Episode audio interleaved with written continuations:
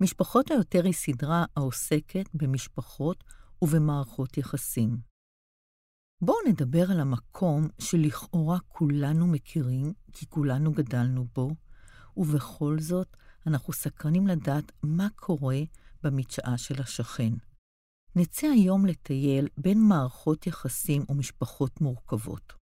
המורכבות הפעם היא בחיבורים, בתפרים, בין החלקים השונים שמנסים לייצר את השלם, את המשפחה השלמה.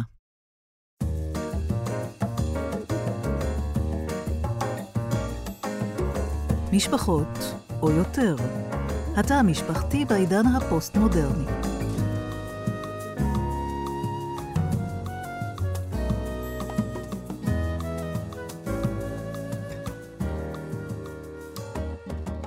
אני עמליה חציר, מטפלת זוגית ומשפחתית, ואני מזמינה אתכם להקשיב לסיפור המחפש בית.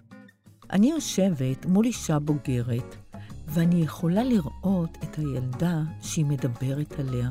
הילדה הזאת מעולם לא נעלמה. הסיפור שלה מזכיר לי את הספר הבית של יעל, וכך גם אקרא לה. זה סיפור על ילדה שמנסה שיהיה לה בית, ילדה שרוצה בית, וכל פעם זה מתפרק מחדש. הילדה הזאת שילמה את המחיר של גירושי הוריה. כל כך הרבה בתים מתפרקים, ועדיין כולנו רוצים להקים משפחה. כולנו חולמים על משפחה שלמה. והחלום הרומנטי הזה נשמר אפילו אחרי שמפרקים את המשפחה. בואו נכיר את יעל. יעל יושבת מולי, והיא אומרת לי, אני נותנת לך את הסיפור שלי במתנה, קחי אותו, הוא שלך. ואני יודעת שהיא תקשיב לסיפור הזה, ואני נורא הייתי רוצה להיות ראויה למתנה הזו שהיא נותנת לי. יעלי נולדה לתוך משפחה מפורקת. הזוגיות של ההורים שלה לא שרדה את ההיריון שלה. ואבא שלה קם, עזב, ובנה לו בית במקום אחר, רחוק. כל כך הרבה ציפיות כנראה שמו על הזוגיות הזו, כמו בהרבה מאוד מערכות יחסים שמתפרקות מהר. יש כאלה שטוענים שהוליווד פשוט הרסה לנו את הרומנטיקה, מפני שכל פעם שאנחנו רואים סרט רומנטי, בני הזוג נפגשים, ואז נעלמים לתוך שקיעה, או נמצאים בתוך איזה נוף יפה, ואין שם אף אחד שאומר, הורדת את הזבל? הפעם אתה מתעורר לילד, אני התעוררתי כבר עשר פעמים. אבא של יעל היה קשור לעולם הזה של בניית החלומות והאשליות. הוא היה חלק מעולם הטלוויזיה. אימא של יעל עשתה הכל, אבל ממש הכל על מנת לשרוד. יעל מתחילה את הסיפור שלה בתמונה אחת.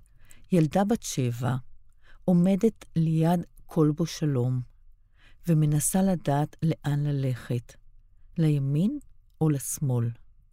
כל יום, לאחר שהסתיימו הלימודים, בשעה 12, יעל יכלה ללכת לצד שמאל לשכונת שבזי, שם גרו הוריו של האב. או לצד ימין, לשכונת פלורנטין, שמה גרו הורי האימא. כל בו שלום היה נקודת ההחלטה היומית של יעלי. אה, אני רואה את זה לא רק אצלי, יש תפקיד מיוחד לסבא ולסבתא. ו... וחלק מהם, לא כולם, לא כל הרביעייה מקבלת מקום מיוחד, אבל לי באופן מיוחד היה קשר מאוד מאוד מיוחד עם סבא שלי.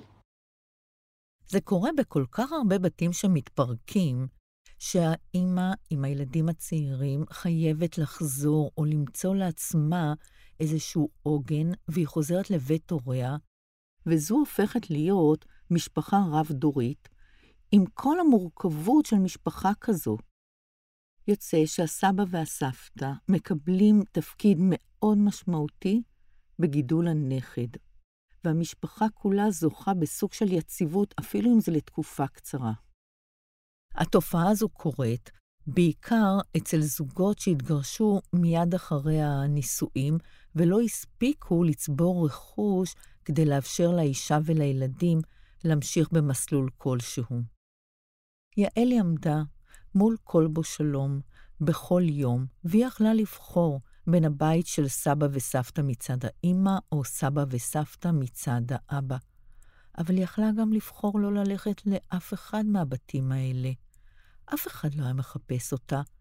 אף אחד לא שאל אותה, ילדה, לאן את הולכת? אכלת? אבל יעלי לא הייתה רעבה. היה לה חצי כיכר לחם בתוך התיק. יעלי יכלה תמיד ללכת למכולת של אליעזר. אליעזר היה עומד שם עם הסינר הלבן, עיפרון מאחורי האוזן ופנקס שחור בכיס החולצה, ואפשר היה לרשום, לקחת ולרשום על החשבון. אליעזר תמיד היה מקבל את יעלי במאור פנים. ילדה קטנה עומדת מול דלפק, שהוא הרבה יותר גבוה ממנה, ומבקשת מאליעזר שיכין לה את הכרך היומי שלה. אליעזר היה בוצע חצי כיכר לחם, ושופך לתוכו דגיר, שזה סוג של סרדינים, או נקניק, והוא היה שופך את כל השמן, כי זה בריא, ואז עוטף בנייר פרגמנט ונותן ליעלי. תמיד היה ליעלי חצי כיכר לחם בתיק, ובכל פעם שהיא הייתה רעבה, היא הייתה נוגסת ממנו. לפעמים אליעזר היה דג, איזה מלפפון חמוץ או כמה זיתים מאיזה חבית גדולה שעמדה בצד, מחייך עליה ואומר לה, קחי בובה, זה עליי. ככה יעלי הייתה מסתובבת בעיר הגדולה, בעיר הסואנת, כי רשמו אותה לבית ספר שהיה נמצא בצפון העיר. כולם הבינו שהיא נמצאת בסביבה שלא ממש מתאימה לה. כולם הניחו שילדה בת שבע תשרוד. היא תשרוד, היא יכולה להסתדר. זה היה בגלל שכל אחד היה עסוק בבעיות שלו, כל אחד מהדמויות הבוגרות בחייה. יעלי הייתה בוחרת לרוב ללכת לשכונת פלורנטין, אבל היא לא נכנסה לתוך הבית, לתוך המבנה הצר והחשוך. היא הייתה יושבת על המדרגה בחוץ, ומסתכלת על העוברים והשבים, או מסתובבת ככה בין אה, בתי הדפוס, המתפרות, המפעלים שהיו באותו אזור, מדברת עם אנשים. כך היא הייתה משוטטת לה במשך שעות, ימים, אפילו שנים. במשך שנים היא הייתה מסתובבת שם. בשעות אחר הצהריים, השקט נפל על כל האזור. ומתוך כל מיני חדרי מדרגות מצחינים היו מתחילים לזרום ילדים החוצה.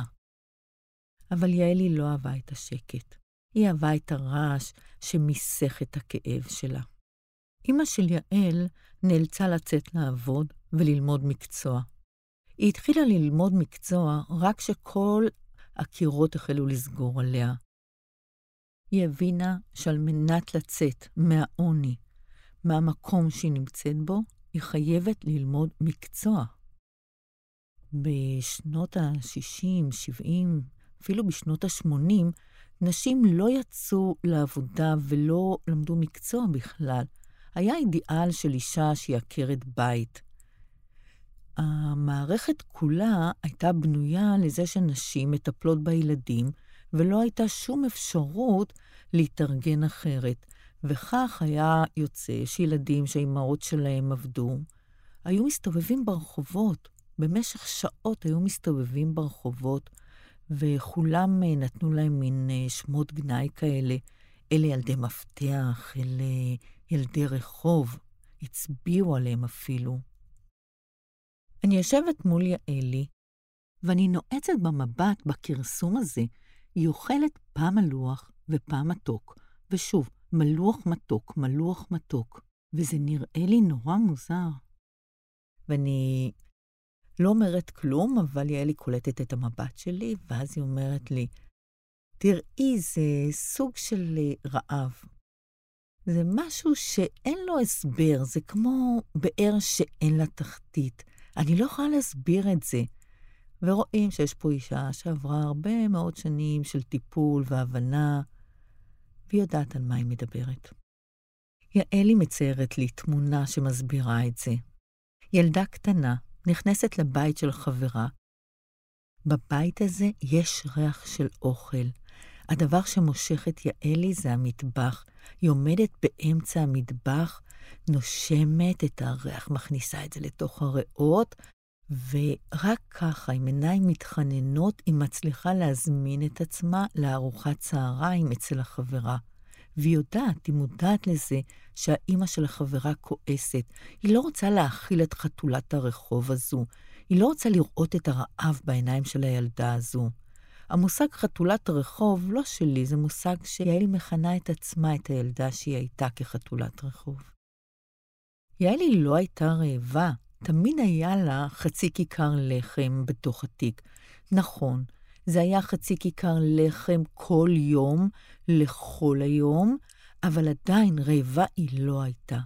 זה היה רעב לחום, לבית, לאהבה, לתשומת לב.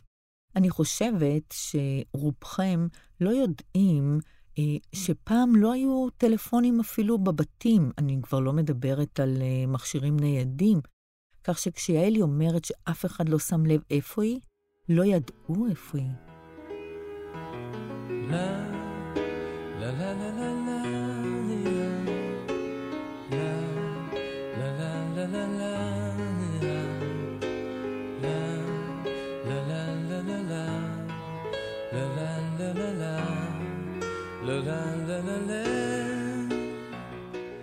אבא בנה לו בית, בית רחוק. לגברים הרבה יותר קל לבנות בית חדש, משפחה חדשה. הם נשארים לרוב באותו מקום עבודה. מקום עבודה שהרבה פעמים, אה, כמו במקרה של אבא של יעל, שמגן על הזכויות שלהם, שמאפשר להם להתפרנס בכבוד. הבית שבנה אבא של יעלי היה בית קפוא. הם לא נגעו שם בבית. זה לא היה כלפי יעל, אה, ככה הם היו, ככה הם נהגו. אה, זו הייתה אישה של אבא. ואגב, בלי שום קשר, גם היא הגיעה ממשפחה מפורקת. אבא שלי, אולי אני קוראת לו אבא, אבל הוא לא אבא שלי. ואחרי שהוא התחתן, תשעה חודשים אחרי נישואים שלו, הייתי בת חמש או שש, נולדה אחותי. ואני פשוט לא רציתי אותה. לא רציתי אחות, לא עניין אותי שיש לי אחות. זאת החוויה הראשונה, זאת אומרת שכאילו התרחבה המשפחה, בניגוד לרצוני. אימא של יעל עשתה את הכל כדי לבנות להן בית, בית חדש. אבל אז הגיע הגבר, האביר על הסוס הלבן, כמו שיעלי קוראת לו, והוא לקח אותה משם לבית אחר, לבית גדול, יפה, וכל החיים השתנו. יעל משתמשת במושג האביר על הסוס הלבן, וזה לוקח אותי משם לתמונה רחבה יותר, לתמונה קלאסית של האישה, שהיא רדומה, ומישהו צריך לבוא ולהציל אותה מהחיים של עצמה, האביר, כמו בכל סיפורי האגדות אה, שכולנו גדלנו עליהם, אה, צריך לבוא מישהו ולקחת אותנו משם. כמו בסינדרלה, כמו בשלגיה, כמו ביפהפייה הנרדמת. רק הגבר יגיע, והוא זה שיקח אותנו למקום אחר, אבל גם אם הוא לא ממש אביר, כדאי מאוד שאנחנו נהיה נשים טובות ונעשה בשבילו הכל, כי אז אותו גבר אכן יהפוך לנסיך. תראו, גם אם היא תנשק צפרדע, הוא יהיה זה שיהפוך לנסיך שלה. ואם זה לא קורה, אז כמובן שהאישה אשמה. היא לא הייתה מספיק טובה, היא לא עבדה מספיק קשה כדי שהחיה תהפוך להיות אה, נסיך. אבל זה לא הסיפור של יעלי ואימא שלה, כי אותו גבר אכן היה אביר. לא היה צריך לחכות לכלום, הוא היה האדם המושלם בשבילן. ואימא של יעלי כל הזמן הייתה אומרת לה, אני ממש מפחדת שאני אצטרך להתעורר מהחלום הזה. זה יותר מדי טוב מכדי להיות אמיתי. כמו חלום בהזמנה. פתאום מגיע חבר שהוא נראה מענה על כל הפנטזיות. הוא היה אבאי וחם וחכם ועשיר, ובעיקר הוא אהב אותי. הרגשתי סוף סוף שמתחילה להתהוות לי משפחה, והוא לקח אותי ואת אימא, שזה מה שאימא שלי אמרה, אם גבר אוהב אישה, אז זה, הילדים זה חלק מהעסקה. והוא לקח אותי כחלק מהעסקה, ואני ממש הרגשתי שהוא אוהב אותי. אני חושבת שאלה היו השנים הראשונות שחוויתי יציבות בחיי. זה עצוב, אבל הן התעוררו מהחלום. רגע, הם התעוררו כי נוסף להם תינוק, אח קטן שנולד ליעלי. ואימא ויעלי הפכו להיות הבית לתינוק הזה. כי האביר, הבעל השני של אימא, נפטר מסרטן ריאות. יעלי ואימא היו הבית של התינוק, אבל זה אמר שיעלי הייתה צריכה להסתובב כל היום עם התינוק כדי לעזור לאימא. ויעלי הייתה מסתובבת עם עגלת תינוק למפגשים חברתיים, למפגשים עם חברים אה, בשכונה, כאילו העגלה הזו מחוברת ליעל בחבלים בלתי נראים. אם מישהו היה רואה את יעלי היום, הוא בטח היה אומר שהיא ממש ילדה הורית, אבל את מי מעניינות ההגדרות? זה היה כורח המציאות, כורח הנסיבות, לא הייתה ברירה אחרת. אבל יעלי גם מצאה בית לעצמה. לא הבית של אבא ואשתו, אלא בית אחר, מוזר, קטן, בתוך הלב של אחותה מצד האבא.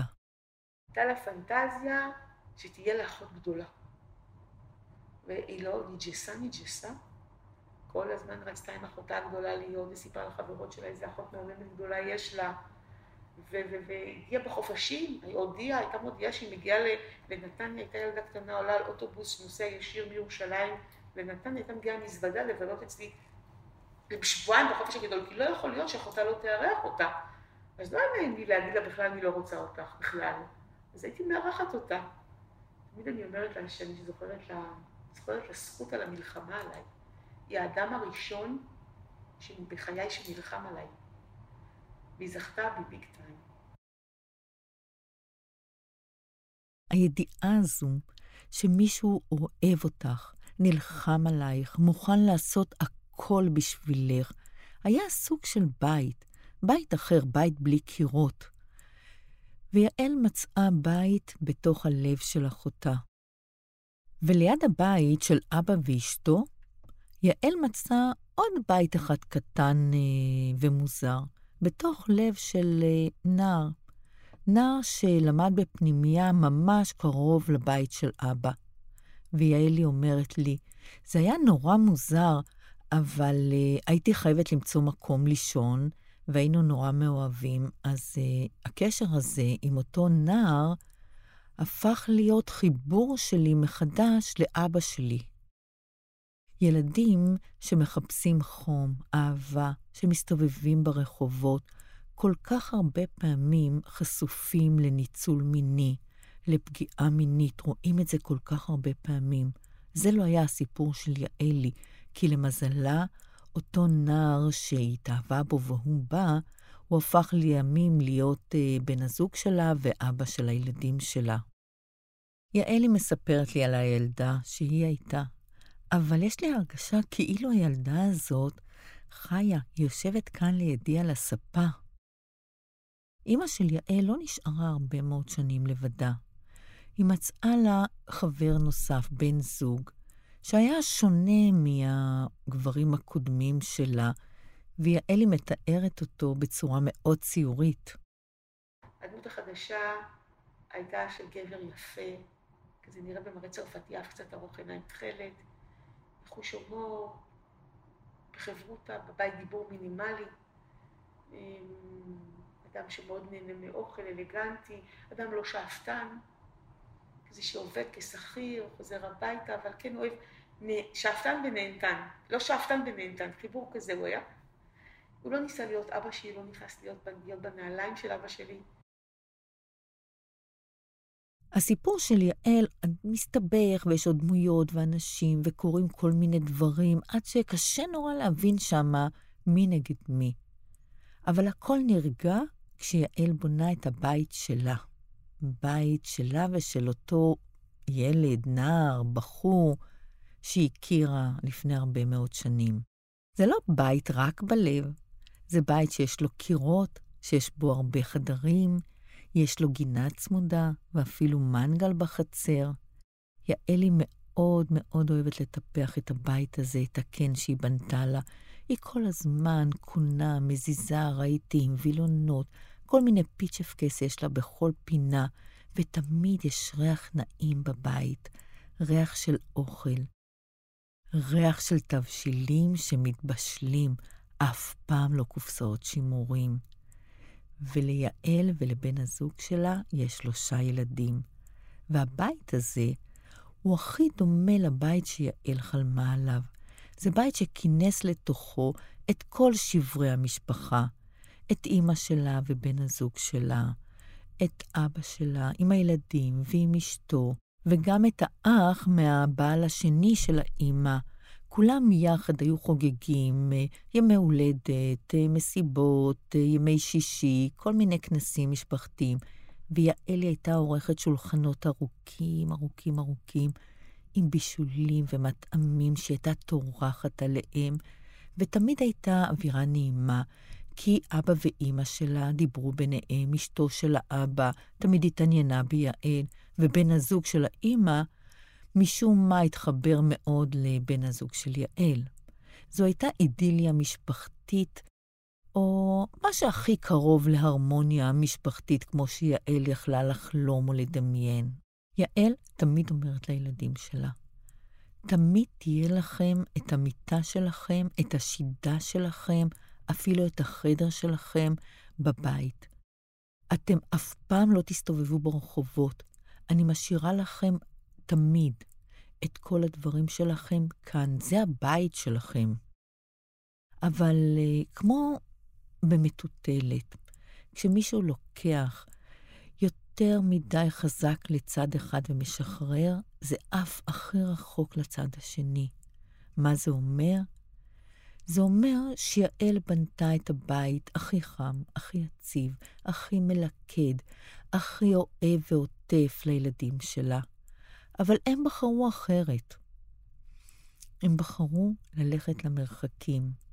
בן אחד באירופה כבר שש שנים לומד רפואה. בן אחר מצא לו אישה בארצות הברית וחי שם, עובד ולומד.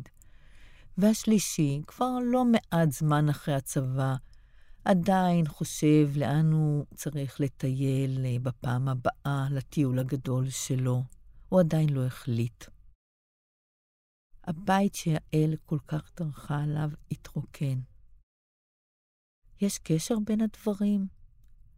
אני לא יודעת, אבל לפעמים כשמישהו יש לו שורשים יציבים, עמוקים, השורשים האלה כל כך חזקים שמאפשרים לו לצאת, ללכת, לכבוש את העולם, ואז השמיים הם הגבול, וזה הרבה פעמים טוב, כי הם יכולים לקחת את הבית שיצרה להם בתוך הלב, ולאן שהם לא ילכו, תמיד יישאר הבית ותמיד יש להם לאן לחזור. אז הם יכולים לעשות הכל, את כל החלומות שלהם, הם לא פוחדים.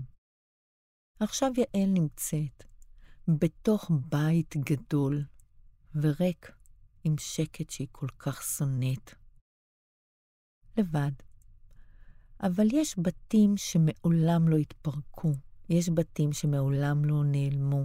אלה הבתים שיצרה בתוך הלב של אנשים שהיא אוהבת ואוהבים אותה.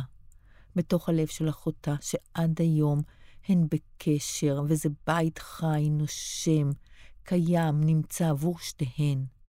וגם הלב בתוך אה, אותו נער, ילד, שגדל להיות בן הזוג שלה במשך 45 שנה, ויחד הם עוברים את כל הסערות, את כל התהפוכות שבחיים, יד ביד, ביחד. ויש גם עוד לבבות אה, שהם קצת בתים. אבא, אבא שפעם היא יכלה לראות את שמו בעיקר בכתוביות, אה, בטלוויזיה, והיא הייתה מדמיינת כשהיא הייתה קטנה שהוא מוסר רק לה דרישת שלום דרך הטלוויזיה. עכשיו הוא עוטף, מחבק, תומך, אוהב אותה. גם אימא מלטפת אותה. היא כבר לא אומרת ליעלי שהיא נורא מוזרה, כמו אבא שלה, אלא היא מחבקת אותה, אוהבת אותה, ואומרת שיעלי היא אישה ממש מיוחדת, שאין הרבה אנשים כאלה. יעלי מסתכלת אה, עליי והיא אומרת לי, את יודעת, אולי אני אוותר על הבית הזה עם כל המפלסים, עם כל החדרים, עם הקומות, ואני אצמצם אותו. אולי אני אעבור לשכונת אה, פלורנטין, שכונת הילדות שלי. את יודעת, השכונה הזו לגמרי שינתה את פניה, היא הפכה להיות ממש ידידותית. ואז היא משמיעה לי קצת קולות כאלה ואומרת, אבל אני לא יכולה לעזוב. זה הבית שלי, אני נטועה כאן, בתוך המבנה והקירות האלה. אני לא רוצה ללכת. אבל היא כן מרחיבה את הבית, את הבית שבלב. וגם אותי היא מכניסה לתוך הלב שלה, נותנת לי את הסיפור שלה בנדיבות רבה, ואני מנסה לקחת את הסיפור של יעלי, לארגן אותו, לאסוף עבורה את כל השברים, וזאת הגרסה שלי לסיפור הבית של יעלי. כל אחד מאיתנו מחפש שייכות. אנחנו רוצים לדעת למה אנחנו שייכים ולמי. משפחות uh, מתהוות, משפחות מתפרקות, ועדיין יש לנו את החלום של השלם. היום האצבע מאוד קלה על ההדק בנושא של פירוק ובנושא של גירושים. ויש כאלה שמשלמים את המחיר על זה. תמיד יהיו אלה שישלמו את המחיר. זה היה הסיפור על הבית של יעלי. אבל יש כאלה שבוחרים לא לפרק משפחה, אלא להוסיף אהבות לצד המשפחה, מבלי לפרק את המשפחה הקיימת. וזה נקרא פוליאמוריה, ריבוי אהבות. על זה תשמעו בפרק הבא. תודה לאלעד לוין על העריכה הטכנית. הסדרה משפחות או יותר הופקה על ידי הספרייה המרכזית לעיוורים ולבעלי לקויות קריאה, המרכז לתרבות מונגשת עבור החינוכית.